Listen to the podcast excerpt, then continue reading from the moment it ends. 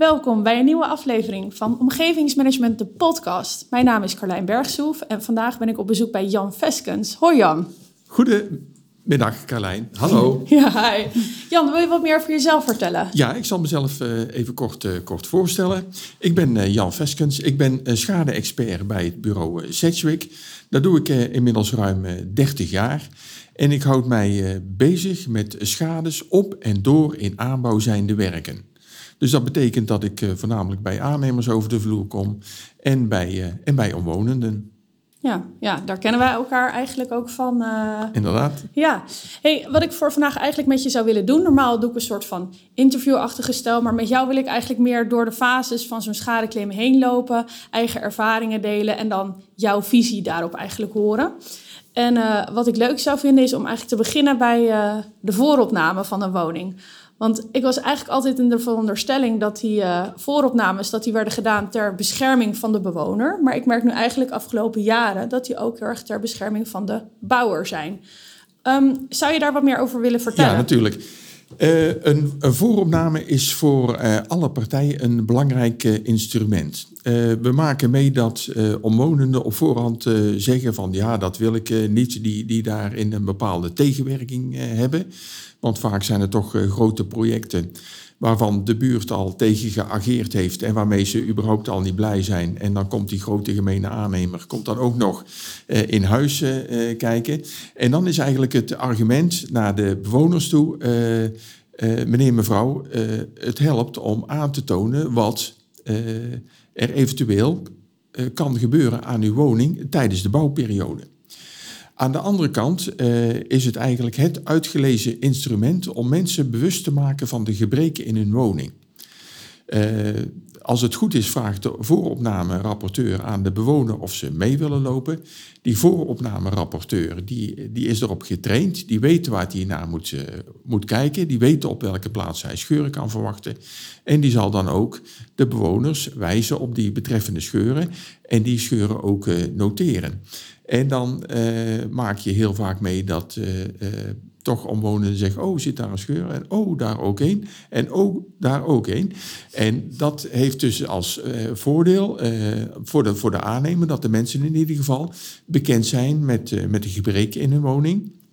En niet pas op het moment dat ze trillingen gaan voelen, gaan kijken en ze dan die scheuren zien. Want dan zien ze ze en dan ook oprecht op dat moment pas voor de eerste keer.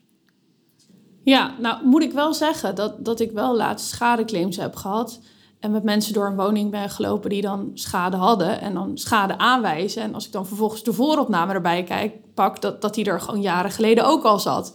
Dus, dus ja, dat effect dat, uh, dat wordt misschien wel weer net iets minder over de tijd. Uh, uh, ja, natuurlijk speelt de tijd een, een rol. Maar in ieder geval, het, het helpt dat de mensen het zelf, zelf gezien hebben.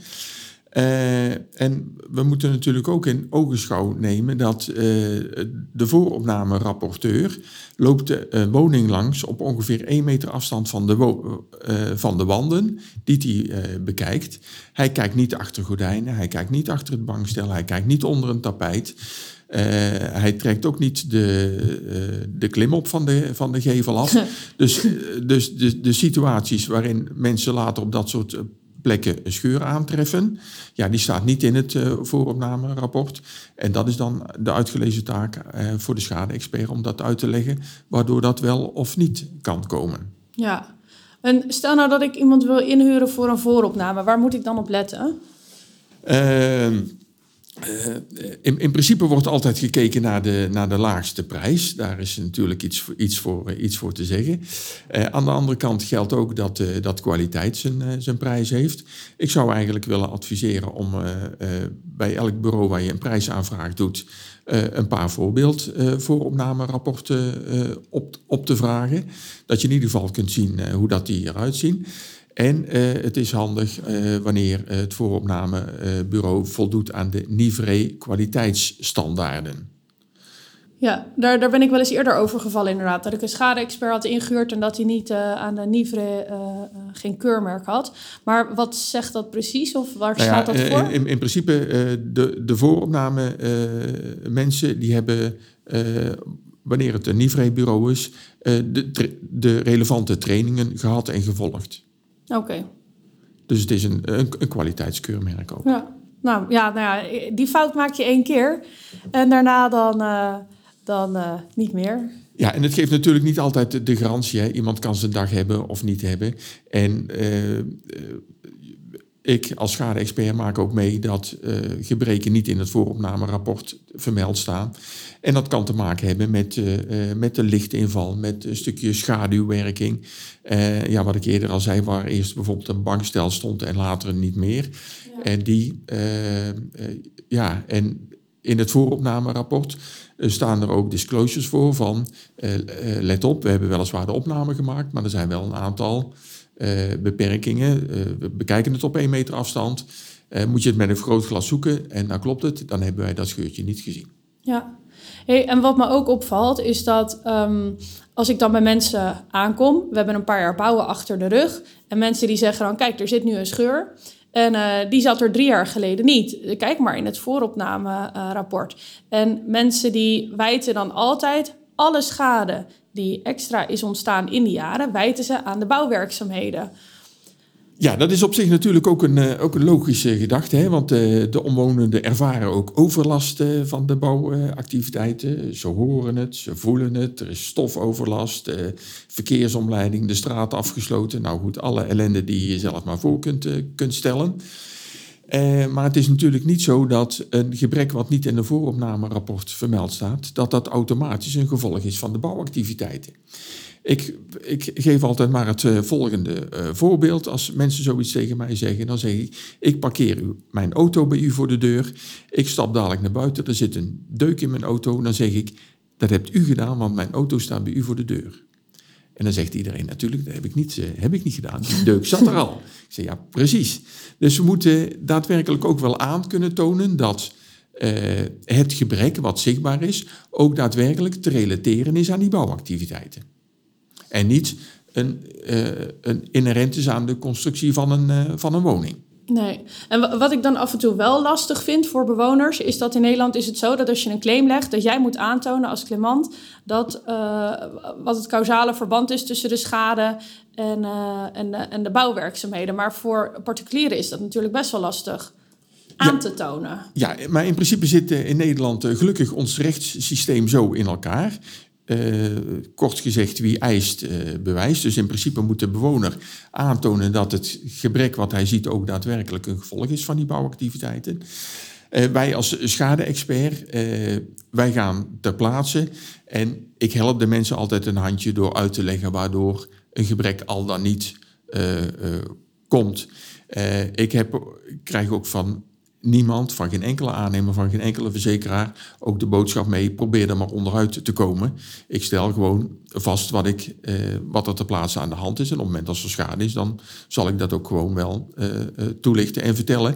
En wanneer dat niet het geval is, wanneer dat causale verband ontbreekt, zal ik dat ook ter plaatse wel duidelijk uitleggen en toelichten. Ja. ja, want als ik even kijk vanuit de stoel van de aannemer, ik wil altijd juist een goed rapport waarin, uh, waar, waarvan ik gewoon zeker ben dat als een bewoner zegt: Ik leg me hier niet bij neer, ik start een rechtszaak, dat ik ook met vertrouwen die rechtszaak in kan gaan.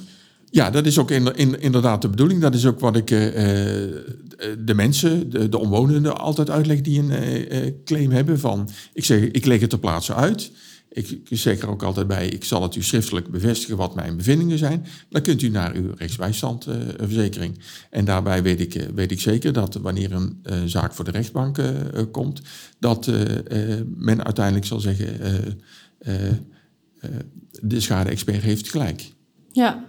ja, mooi. Ja, ik verwijs mensen ook altijd naar de rechtsbijstandverzekering. Want dan weten zij gewoon dat hun belang in elk geval goed is geborgd. Dat is niet mijn taak ja, als aannemer. Want, want, op het moment als de mensen het melden bij hun uh, racebijstandverzekering, uh, dan uh, krijgen ze een eigen bouwkundige toegewezen die de zaak bekijkt. als die goed is onderlegd, zal die het ook duidelijk uitleggen wat er, wat er aan de hand is. En voor mij als schade-expert is het ook makkelijk, want op het moment als er dan over bepaalde zaken enige discussie is, dan kan ik ook met een andere deskundige daarover discussiëren. En maakt het, dan, maakt het dan makkelijker of moeilijk? Want soms denk ik wel eens uh, dat de schade-expertise... het is natuurlijk niet echt een heel exacte wetenschap. Of althans, ik heb wel zaken meegemaakt... waarbij experts echt van mening verschillen. Ja, dat, ja, dat kan. En dan, dus, dus wanneer er een rechtsbijstandverzekering wordt ingeschakeld met een eigen bouwkundige, maakt het eigenlijk voor mij makkelijker. want dan, want dan kun je eigenlijk op een gelijk niveau discussiëren. Want anders ben je aan het discussiëren met een bewoner die niet bouwkundig is onderlegd. En die alleen roept van uh, er zit een scheur en dat komt van het, van het werk. En dat is in de beleving van die uh, bewoner dan wel terecht, maar dat hoeft niet altijd zo te zijn. Nee, en dan heb je ook met veel meer emoties te maken, waarbij een nou ja, con-collega zeg maar misschien wat zakelijker erin zit. Ja, in, in, inderdaad, ja. ja. En dat is natuurlijk ook uh, belangrijk. Het is goed dat je dat even aanstipt, die, uh, die emotie. Want je moet op het moment als, als ik de mensen bezoek, toch wel de, de tijd nemen om, om hun verhaal aan te horen. En het, het, is van belang dat je de omwonenden wel degelijk serieus neemt, want die dienen schadeclaim in. En die zijn tenslotte ook op hun manier overtuigd van hun gelijk. Ja. En je, en je moet ze dus wel serieus nemen en het verhaal heel goed en duidelijk uitleggen. Ja, want je hebt ook wel eens gezegd volgens mij van... joh, ik loop een rondje, ik kan eigenlijk in twee minuten klaar zijn. Want jij ziet gewoon op het oog, je ziet een verse scheur of geen verse scheur. Maar juist om, uh, uh, om, om inderdaad ook aan die emotie tegemoet te komen... dat je daar inderdaad veel meer de tijd voor neemt dan je eigenlijk ja, want, want, want, want, inderdaad, ik heb uh, dus inderdaad heel snel gezien waar een, waar een gebrek vandaan komt. Ja. Maar, maar goed, je moet dus ook de tijd nemen om de omwonenden zijn verhaal te laten doen en om het goed, goed uit te leggen.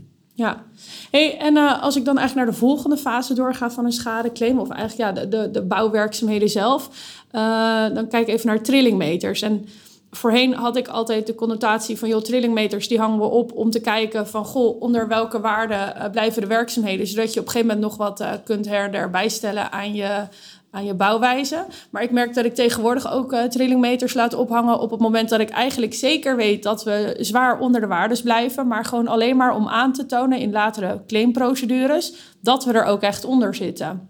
Ja, het plaatsen van trillingsmeters is eigenlijk eh, het geëikte instrument om tijdens de bouwperiode eh, op een goede en vooral ook handige manier de claims te kunnen handelen. Ehm, wanneer we kijken naar uh, het inheien van uh, buispalen, uh, betonpalen, damwandplanken trekken en trillen, dan is de ervaring dat de intensiteit waarbij schade aan gebouwen kan ontstaan, eigenlijk ligt binnen de ongeveer 40 meter. Daarbuiten kan het eigenlijk niet. En dan wordt gerelateerd aan de SBR-richtlijn. Dat is een richtlijn die uh, al, ik geloof al 25 jaar bestaat, die ook steeds verder ontwikkeld is. En daaruit, daar is op enig moment door allerhande deskundigen vastgesteld, wanneer een trillings, wanneer de snelheid van de trillingsgolf niet groter is dan 2 mm per seconde, kan er eigenlijk geen schade aan een gebouw ontstaan.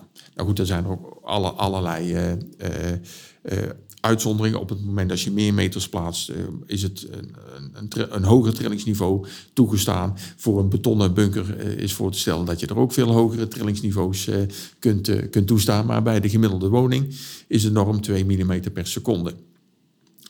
En op het moment als we dan trillingsmeters uh, plaatsen bij uh, de dichtstbijzijnde woning, die dan bijvoorbeeld op uh, 50 meter afstand ligt, dan zien we trillingsniveaus van ongeveer anderhalf millimeter per seconde.